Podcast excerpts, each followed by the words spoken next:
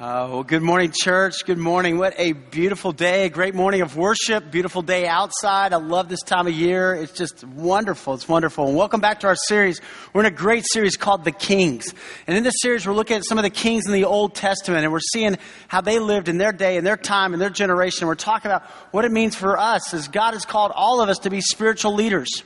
And, and you know that everything rises and falls on leadership, right? Uh, I mean, you see that at your company, or you see that at the place you work. You see that at your school or your kids' school. You, you see that in families and in nations. I mean, everything rises and falls on leadership. And, and we are spiritual leaders, and spiritual leaders are moving people onto God's agenda. And so we're looking at some of the kings in the Old Testament. Some of them did it really well, and some of them were a train wreck, right? I mean, they just messed it up. And, and yet we see God's hand in the Old Testament. We see God's hand in our life and God's call for us, and we get one shot at this thing, and we want to do it right and we want to do it well. Now, we started this series looking at a guy named Solomon, and Solomon was a king who started off well, but he didn't finish well. And we saw God's call to faithfulness. And in all of our lives, you know, we have this opportunity to run the race marked out for us with perseverance, but to run it well and to do our best and give our best for the glory of God. And we saw a guy named Jeroboam, and we saw God's call to character. You know, Jeroboam, he didn't have a lot of character in his life. And so as his leadership increased and the capacity and responsibility in his life, it just kind of caved in on him because this relationship wasn't right. This is where it starts, this relationship here, and then it spreads out into everything else. Then we saw King Asa. And Asa, man, he was a great king. He confronted generational sin, the generational sin that had been passed on in his family, generation to generation. He finally said, Stop! Enough, right? And he had a crucial conversation and he said we've got to stop. We're going to go a new direction. He was a great king. Last week we looked at Ahab. And Ahab, we said, you're known by the company you keep.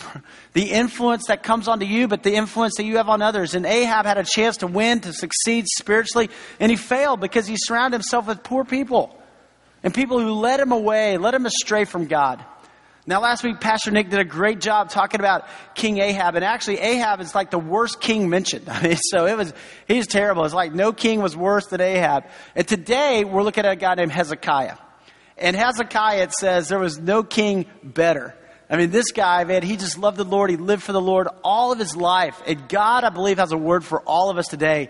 And we're going to find it in the book of Second Kings. So if you have a Bible with you this morning, I invite you up with me to Second Kings, Second Kings chapter 18. And uh, let's unpack the Word of God together today. Second Kings chapter 18. Maybe you have a mobile device. You can uh, pull up the scriptures on YouVersion. You can take notes there as well as in your worship guide and follow along with what God's Word has to say. Second Kings chapter 18. Now, here's the thing I want to make note of. You know, a lot of people are coming up and they're saying, man, Jeff, I love this series. It's so great. I've never spent a lot of time in the Old Testament. I'm going back and I'm doing research on some of these kings. I'm, and I love that. And I'm just so excited because, you see, it's important for us to dig into the Word of God. You know, knowledge plus application leads to transformation. And, and so, you know, if, if you just have the knowledge but you don't apply it, then you're going, I read the Bible, but it doesn't make sense. I don't know how to apply it to my life. But if you just have the application, but you don't have the knowledge, then you're going, wait a minute, I could have heresy. I could have, you know, unsound doctrine. You need both. You need to know the Word of God and you need to apply the Word of God. Knowledge plus application leads to transformation. And so as we dig into the Scriptures, we want to know, God, what truth for me? How am I supposed to live this out? And so we're growing in our knowledge of the Word and we're growing in our application of the Word. Now, in our chart, I want to put that back up because I just want you to have the framework of what's happening here. Israel comes into the promised land. They say, God, we want a king. God says, I'm your king. And they said, yeah, but we want somebody else. So Saul becomes the king and he doesn't do a very good job, right? So God says, let me choose the next king. Let me make sure that this is a man after my heart. And so David becomes the king. And David right there is known as a man after God's heart. He loves God with everything in him. And, and he becomes the standard by which all the other kings are kind of measured. After David comes Solomon. And Solomon is the wealthiest man that ever lived and the wisest man that ever lived. And yet, as we said, even though he was David's son and he had a great start, it was the women and the wealth and the world. He just forgot about God. And so the kingdom is divided after Solomon, and you'll see the two divisions there. You have the northern kingdom of Israel, 10 tribes in the north, and they go down with Jeroboam as king, and it just goes down a dark path. And there's not one good king after that. You know, Ahab we saw last week, disaster. And then on Judah, you have the southern kingdom, two tribes, and we saw Abijah, we saw Asa, who was a good king, and then nine kings, and then Hezekiah. And that's who we're looking at today. So you divided kingdom. The capital of the southern kingdom is Jerusalem. The capital of the northern kingdom is Samaria. And so we're going through the Davidic line and the line of David that comes down through Hezekiah and will ultimately come in to Jesus, the Messiah, the line of Judah, right? And so what do we know about Hezekiah? Chapter 18, verse 1. It says this In the third year of Hoshea, son of Elah, king of Israel, Hezekiah, son of Ahaz, king of Judah, began to reign. He was 25 years old when he became king, and he reigned in Jerusalem 29 years. His mother's name was Abijah, daughter of Zechariah. Look at verse 3. He did what was right in the eyes of the Lord, just as his father David had done. He removed the high places, smashed the sacred stones, and cut down the Ashtaroth poles. He broke into pieces the bronze snake Moses had made, for up to that point the Israelites had been burning incense to it. It was called the Nehushtan. Hezekiah trusted in the Lord, the God of Israel. There was no one like him among the kings of Judah. Man, that great. Either before him or after him. He held fast to the Lord and did not cease to follow him. He kept the commands the Lord had given Moses, and the Lord was with him. He was successful in whatever he undertook. He rebelled against the king of Assyria and did not serve him. From watchtower to fortified city, he defeated the Philistines as far as Gaza and its territory. Here's what we know about Hezekiah. He was 25 years old when he became the king. Can you imagine that? 25 years old and you take over and you're the king now in this powerful nation and, and you have all this, you know, wealth and money and armies to command. He's 25 years old. He becomes the king. Now he reigns with his dad for 14 years. So, so from 729 to 715 BC, he co reigns with his father Ahaz. And Ahaz wasn't a great king. But when Hezekiah steps into that role for 29 years, man, he follows God. He steps into that role in 715 BC, and man, he just says, We're after God. We're going to be a nation that follows God. We're going to be a family that follows God. We're going to love God. And he ruled for 29 years to 686 BC. And I love what it says that he did what was right in the eyes of the Lord, just as his father David. And you're going, David really wasn't his father. And I'm looking back there. I mean, it was Ahaz, right? Uh, but Ahaz wasn't a great king. David was the one. And he did what was right that his great, great, great, great, great grandfather did. You talk about a spiritual legacy. You see, all of us are leaving a legacy, right? All of us are leaving a legacy. Every day of our life, we're leaving a legacy for those who will come behind us. And it may skip a couple generations, but you are leaving a legacy of people that are being saying, hey, what do you believe? How do you live? What's important in your life? And David left this legacy that went on for generations and generations and generations. There's only four kings that are compared favorably to David. Only four kings in the Old Testament. And one is Hezekiah, Another was Asa, which we saw two weeks ago. Another one's Jehoshaphat. And then the other one is Josiah. We're going to see him in two weeks. He'll be our last king that we'll study. Josiah. David's influence went through the generations, and so will yours. And so will mine. I love what it says in verse 7 too. It says this it says, In whatever he undertook, he was successful. Right? I mean, he loved the Lord so much that God's hand was on him, and whatever he undertook, he was successful. Don't you want that in your life? I do, you know. Whatever he undertook, he was successful. He held on to God. He didn't just try to do it his way. He trusted God. And Hezekiah was a great king. Now, here's the thing about leadership it's easy to lead when things are going great, isn't it? I mean, anybody can lead when things are going great. What really measures your leadership is when things are hard or things are difficult. And maybe you're here today and man, you just kind of look at your life and you go, whoa, I'm in one of those seasons. It's hard. Maybe it's hard at home, or maybe it's hard at your job. Maybe it's hard just in life. I want to tell you, God is with you, just like God was with Hezekiah. Look what was going on in Hezekiah's day, because, man, it was tough circumstances here.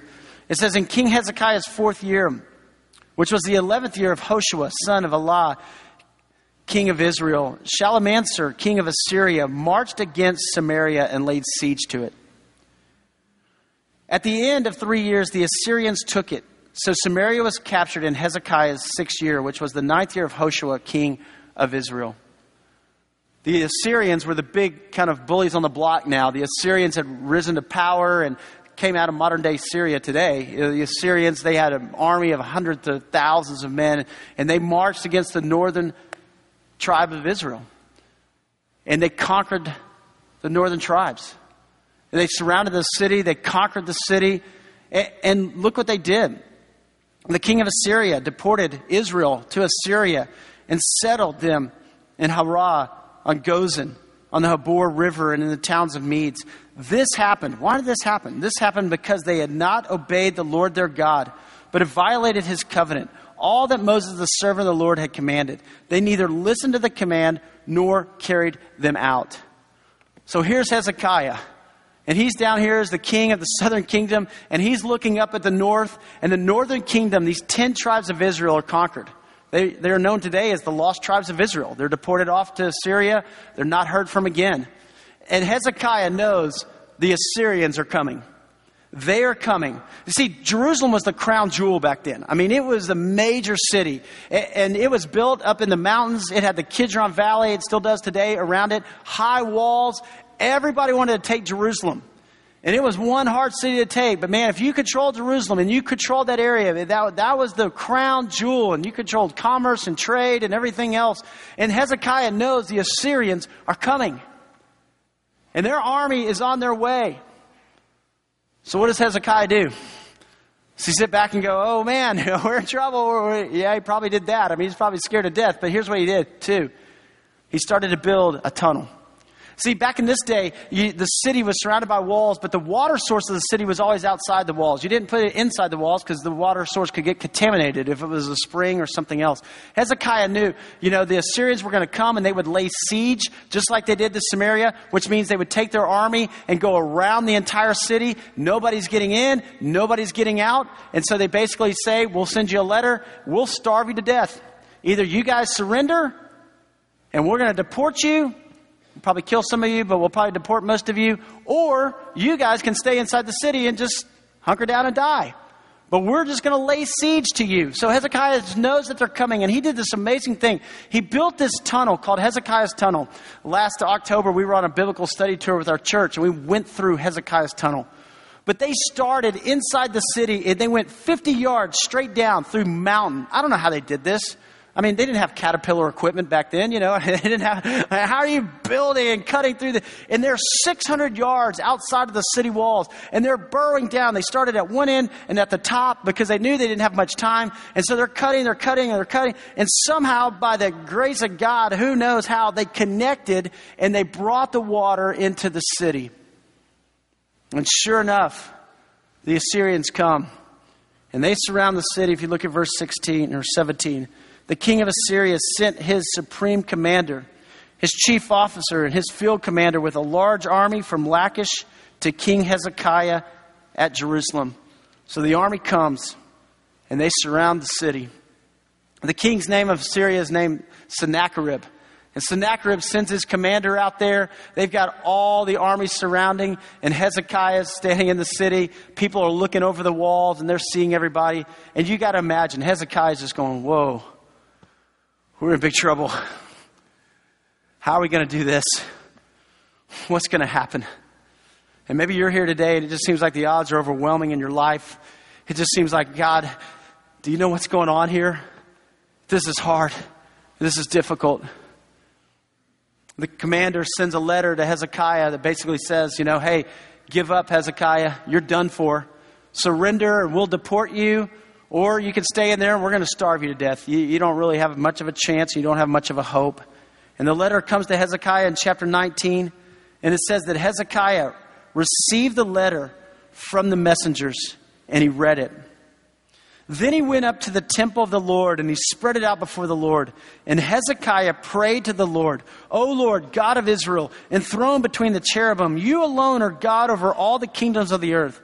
You have made heaven and earth. Give ear, O Lord, and hear. Open your eyes, O Lord, and see. Listen to the words of Sennacherib has sent to insult the living God. It is true, O Lord, that the Assyrian kings have laid waste to these nations and their lands. They have thrown their gods into the fire and destroyed them, for they were not gods, but only wood and stone, fashioned by men's hands. Now, O Lord our God, deliver us from his hand, so that all kingdoms on earth may know that you alone, O Lord, our God. Hezekiah prays for a miracle, doesn't he? God, we're desperate. God help. And he takes the letter and he goes into the temple. He comes to church and he just lays it out before the Lord. God, here it is. I can't do anything else. God, it's going to take a miracle.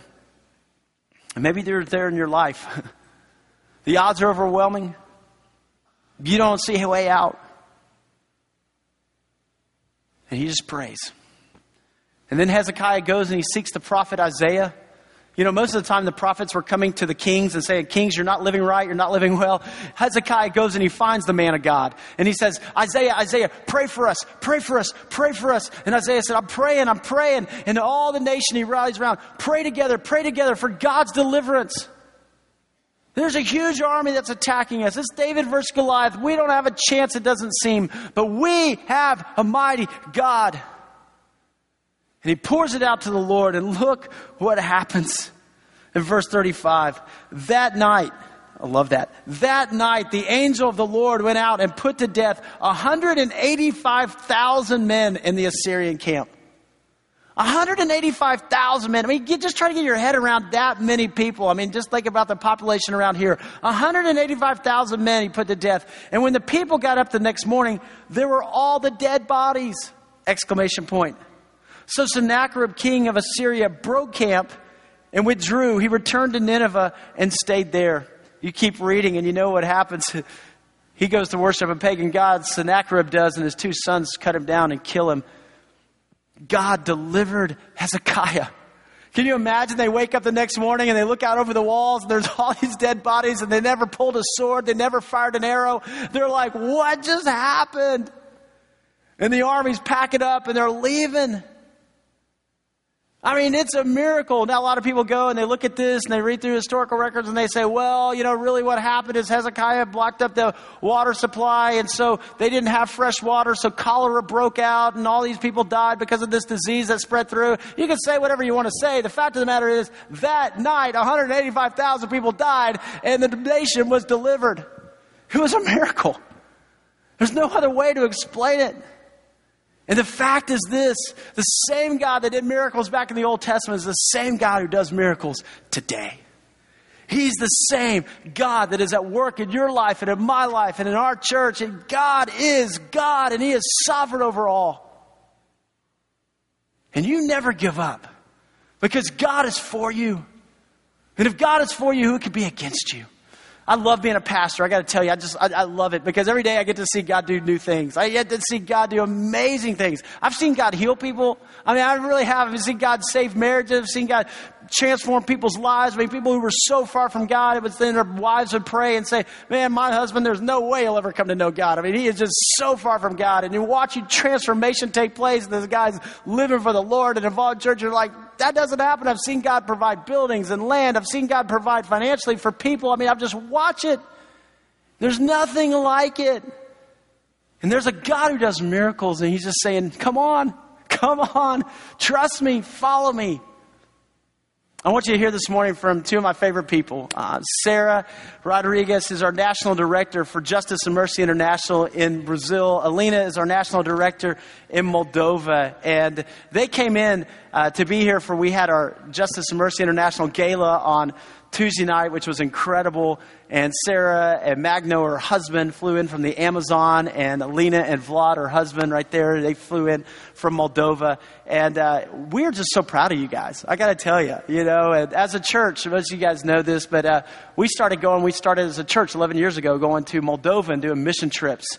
And after we were there for a little while, we said, we've got to do it more. And so we started a nonprofit um, six years ago called Justice and Mercy International. And these are our national directors. And so we pray for you guys, and uh, we are so proud of you. And you're on the front lines of ministry. And so tell us, uh, Sarah, Alina, tell us just some of the miracles that you see and what God's doing in the Amazon and what God's doing in Moldova. Right. Um, well, Jeff, I, it really, to me, it feels like the the last we have. Mm-hmm the more God ends up doing. And I mm. feel in the Amazon, there's a lack of so many things, just lack of medical care, lack of resource, electricity. They're just basics, that, basic things that we mm-hmm. have in the cities, and they don't get to have in the Amazon. And as JMA mm. goes into the jungles and we meet, you know, local pastors and we meet the people in the mm. village and we hear, you know, their stories and we minister to them, a lot of them come to Christ and they depend on the Lord even to remain as believers. And because they don't have a christian like you guys do there's not a christian community to, for them to just have support and grow mm-hmm. spiritually. And so as i leave with our teams and we just pray and we mm-hmm. ask that god will pastor will shepherd those people and that he will be you know their protector and their god and their provider even uh, for fish and for manioc that the land will be healthy and grow and all these things. And as we go back we start hearing stories like Pastor Cosme, which um, is a pastor that I got to meet last year, and he's sitting there telling me the story that his wife was really, really sick, and the church had been praying for her, that you know, for healing. The doctors couldn't tell really what she had, and and one night she had a very severe crisis, and uh, the ladies from the church came over and they were with her and praying that God would do something in a village that literally they have no electricity, they have just river houses like along by the by the river and uh, he said that his wife just passed away in his arms. And um, the ladies just did not take no for an answer. And they did. They they prayed and they asked god god bring her back. You know we need her. She's been a blessing to us. And they prayed over her. And i'm watching a lady sitting by him and i'm going is this the dead one? Like and, and it was it was it was his wife. And Wow. uh, he said god brought her back to me he knew I could not make it without her. Mm-hmm. And uh, as we continue to go, we see areas that are very positive of malaria, and they have no doctors and mm-hmm. no medication, and they say we. God heals. Mm-hmm. God, you know, takes care of us. And um, I will finish with this. And this is a very vulnerable and personal story, but I pray that encourages you as God taught me this lesson. Um, uh, last year in June, I met this boy named uh, Marcus. He's now three, but he was two. He was very tiny, and he has this skin uh, condition um, that is. He's actually one of our special kids in the Amazon, and it's just this uh, disease that cracks his skin open, and it's really severe. And when I met her, I cried and I, I felt so bad. And in my spirit, God told me, Sarah, you have got to pray for healing over this kid. And I'm going, what did you say? You know, like, what did we do? Like, how do you do that? Really? Have you done it? And God said, just pray for healing over him. And I'm like, I don't do that. Like, don't I need like oil or like, should I put hands on this boy? Like, what do, how do I start it? Mm. And God said, just pray. And, and my, you know, when your heart beats and, mm. you know, you, you just know that you have to do something. But I wasn't brave enough to do it. Mm. I was like, what if I do? And God, you know, God doesn't heal or like, you know, especially in a village that everybody knows you. And I'm like, uh, uh, uh. And after that, I wish I could tell you that, you know, I went back and I saw that boy again and I prayed over him and that he's healed today. Uh, but that's not the end of the story. Uh, but I did learn that God is the same. And he will challenge me to call upon that same God mm. for him to do miracles today. Mm. And I'm not letting another chance go by, for sure. so. Thanks, Sarah. Wow. Alina, tell us in Moldova. I mean, what are you seeing God do there? Uh, Well, um, being a part of JMI family, I can say um, I can see miracles every day, and this is such a blessing. I can even say that the life of every child that is saved from trafficking, from using drugs, alcohol, this is a miracle. this is a miracle that we can see every day. We just have to open our eyes and open our hearts. And I'd like to tell about the miracle that we saw when God provided. You know, very few of us understand what it means not to have a home because we all have a home, we have a loving family. But for these kids who grew up at the orphanages and who have not seen their families and parents for 10, 12, 15 years, this is nothing. They don't have a notion of home. So when we bring them to our programs, um, this is something we have to teach that this is home. Before we had a home that we rented, but we prayed, we prayed together with the kids, with the teams, we prayed with everybody. And God gave us a home. You know, now all those like 14 girls have a home. They have a place which they can call um, nice, warm, and cozy home. And it's such a privilege to hear them say, I'm going home. What time will you be home? And even more than that, when these girls get married, many, many other girls will come and they will have a home. Mm-hmm. So praise the Lord for such a miracle as giving us a home. Mm-hmm. And another small thing I want to share with you is a story about Tudor. Mm-hmm. Um, he's one of our boys in our transitional living program. Probably many of you know him because he's one of the like outstanding boys. Um, and a couple of years ago, when he was getting ready to graduate the orphanage, um, he wasn't in the program. He was not supposed to be. At least we thought so. and uh, so I get this phone call from the team coming from Falash, and they say, "We're bringing Tudor over," and ask, "Well." Um, we don't have a place for him because the house was really small then and we don't have a sponsor. So you know what do we do? But we trusted the lord and he made a miracle. You know this guy is like one of the greatest kids in our program.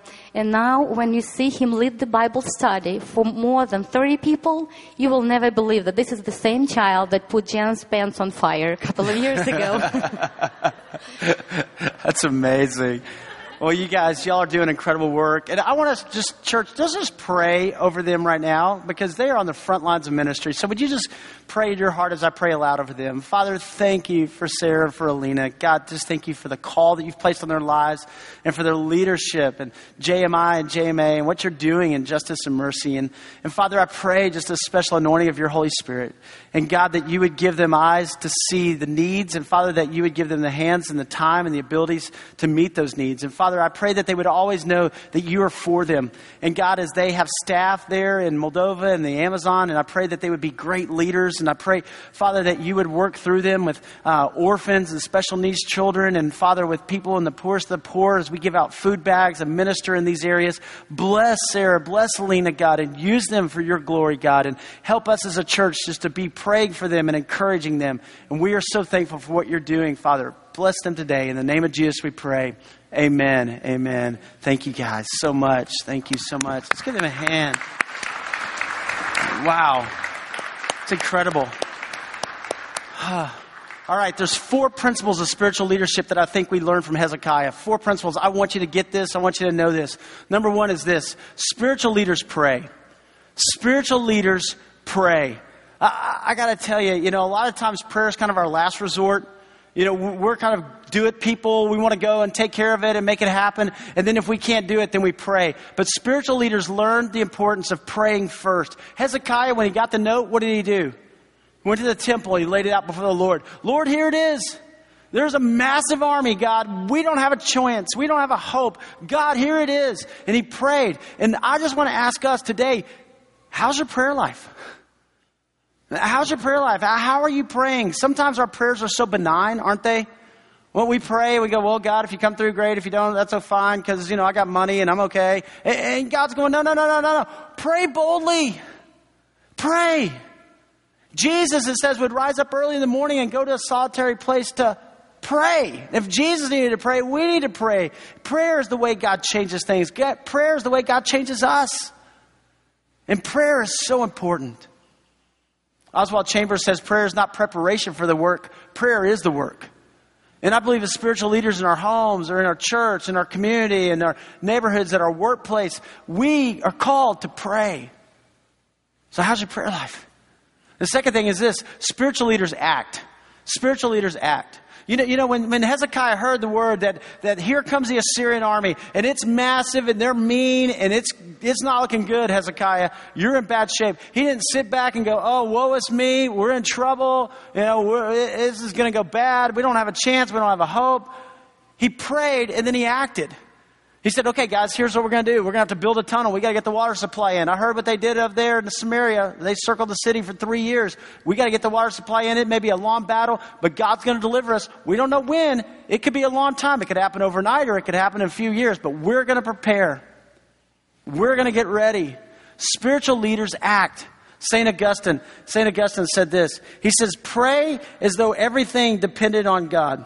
Work as though everything depends on you. That's St. Augustine a long time ago. Pray as though everything depends on God and work as though everything depends on you. We pray, but we also act. Some of you, you're looking at your life and you can see, man, I mean, there is financial disaster coming. You know, I mean, just you're looking at the checks that you're writing and the bills that are coming in, and you're going, this is not going to add up. And I'm okay right now, but I can see in a few months or a few years. You know what? You don't just stay in that spot. Go to financial peace. Get some help. Maybe you look at your marriage and you say, man, this marriage, it's just not going the way it needs to be going. It's going down quickly. Get some help. We have Cindy Hayes on our staff. She's a counselor. She'll see people for free the first visit and refer you out. But take a step. You're looking at your job and you're going, this isn't working out. I don't know where it's going. You know what? Send some resumes out. Do something. Spiritual leaders act. Spiritual leaders pray. Spiritual leaders act. In our lives, man, that's the call for all of us as spiritual leaders. The third thing is this spiritual leaders expect miracles. Spiritual leaders expect miracles. You know, Hezekiah is like, God's going to deliver us. I just believe it. I don't know when. I don't know how because the odds are overwhelming, but God's going to come through. What are you expecting God to do? A lot of times we don't expect God to do anything, right? And what are you expecting God to do? What are you praying that God would do? What are you praying that God would do that you can't do on your own? It's got to be God. That's why I love being a pastor. Every morning I wake up and I'm like, okay, God, what are you going to do today? I mean, you know, I mean, you just do miracles all the time. What are you going to do today? God, open my eyes that I can see. God is working. God is moving. God is alive. You know, He didn't set the world in motion and back away and go, hey, good luck, figure it out. You know, no, God is actively involved in our lives. It's just to open my eyes and expect God to move. William Carey, that great missionary, said, expect great things from God, attempt great things for God. You know, a lot of times we don't see God do something because we're not even trying. We're not even stepping out in faith. We're not being bold. Expect great things from God and attempt great things for God. And in your area of leadership, in the place that you are, your home, in your community, in your church, in your workplace, with your generational family, what are you expecting God to do? And number four is this spiritual leaders give glory to God. Spiritual leaders give glory to God. I love what Hezekiah says. He says, You know what, God? You know, deliver us so that all the nations of the world will know that you alone are God. Not that me, look at me, Hezekiah, check me out. I was so smart. I did such a good thing. No, no, no, no, no. God, we want everybody to know this was you. Whenever God does miracles in our lives, and God has and God will, I bet if you look back over your life, you could see God's hand of deliverance in a lot of different ways and a lot of different times when you prayed like crazy and God came through. When God delivers, we say thank you. We stop and we recognize, we give God the glory. A lot of times we're already moving on to the next thing, right? And we're already moving, and God's going, whoa, whoa, whoa, whoa, just a second. Did you see that? Did you see what I just did? Did you see how that thing worked out with that job and that finances? Did you see how that thing worked out in that relationship? Did you, did you see what's going on here? Oh, God, open my eyes. Thank you, God, that you're at work. Her name's Jazgul. She shared part of her story on Tuesday night at our Justice and Mercy International Gala. And I met Jazgul a few years ago in Moldova. Just amazing girl. And as she told part of her story, she said she was born in Kyrgyzstan and and her and her mom had to flee from her dad because her dad was beating them so much. And they took refuge in Moldova. And in Moldova, her mom just had a mental breakdown and began to beat her and her sister. And so people found out about it and they took and put Jazgul in an orphanage. And as a really small child, she's growing up in an orphanage now. One night, her mom showed back up years later and came in and took her and her sister out of the orphanage.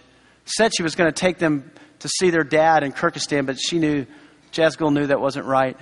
She took them to the train station and she was going to sell her two daughters.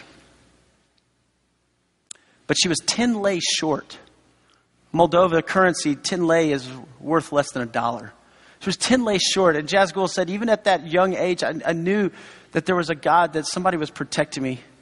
She was taken back to the orphanage and where she grew up. And she said, my ninth grade year, at the age of 15, everybody has to leave the orphanage. She said, I knew the statistics were overwhelming.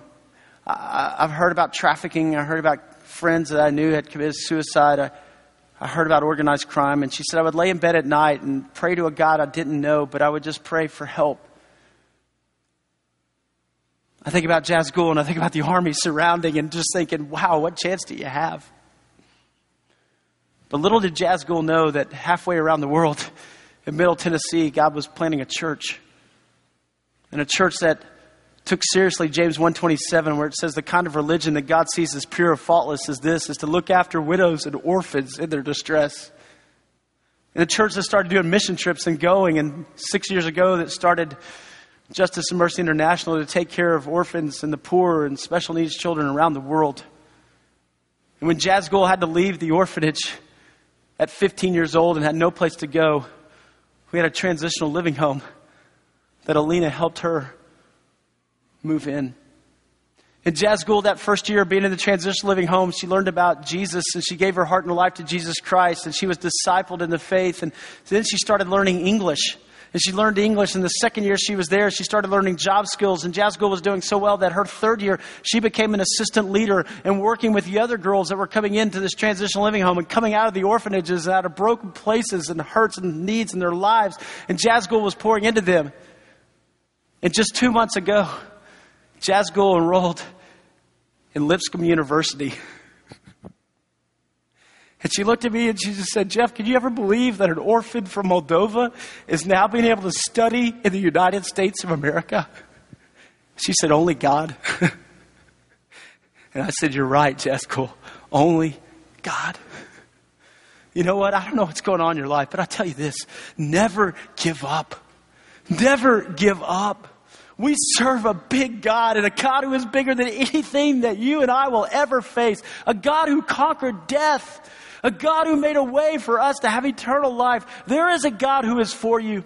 And miracles come in all shapes and all sizes. And miracles come at all kinds of different times. But there are miracles out there. And if you in your life just hold on to God and never give up on Him. Because He will never give up on you. And He loves you more than you even love yourself.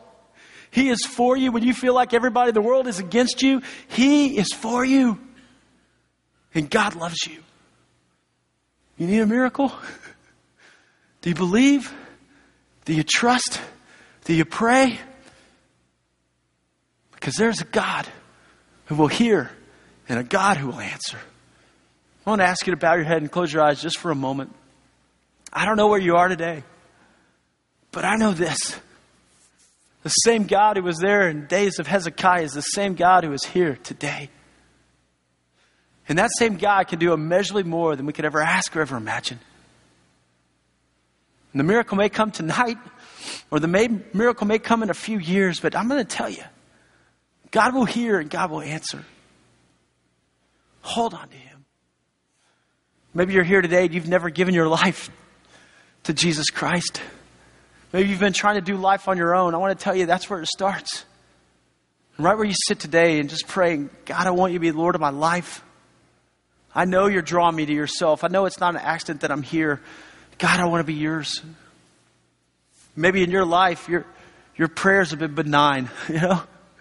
You just haven't been praying for God to do anything huge. Today, God's just saying, Come to me. Pray boldly. Trust me. So, Father, here we are, your disciples today, in our day, in our generation. And oh God, I pray that you would find us faithful.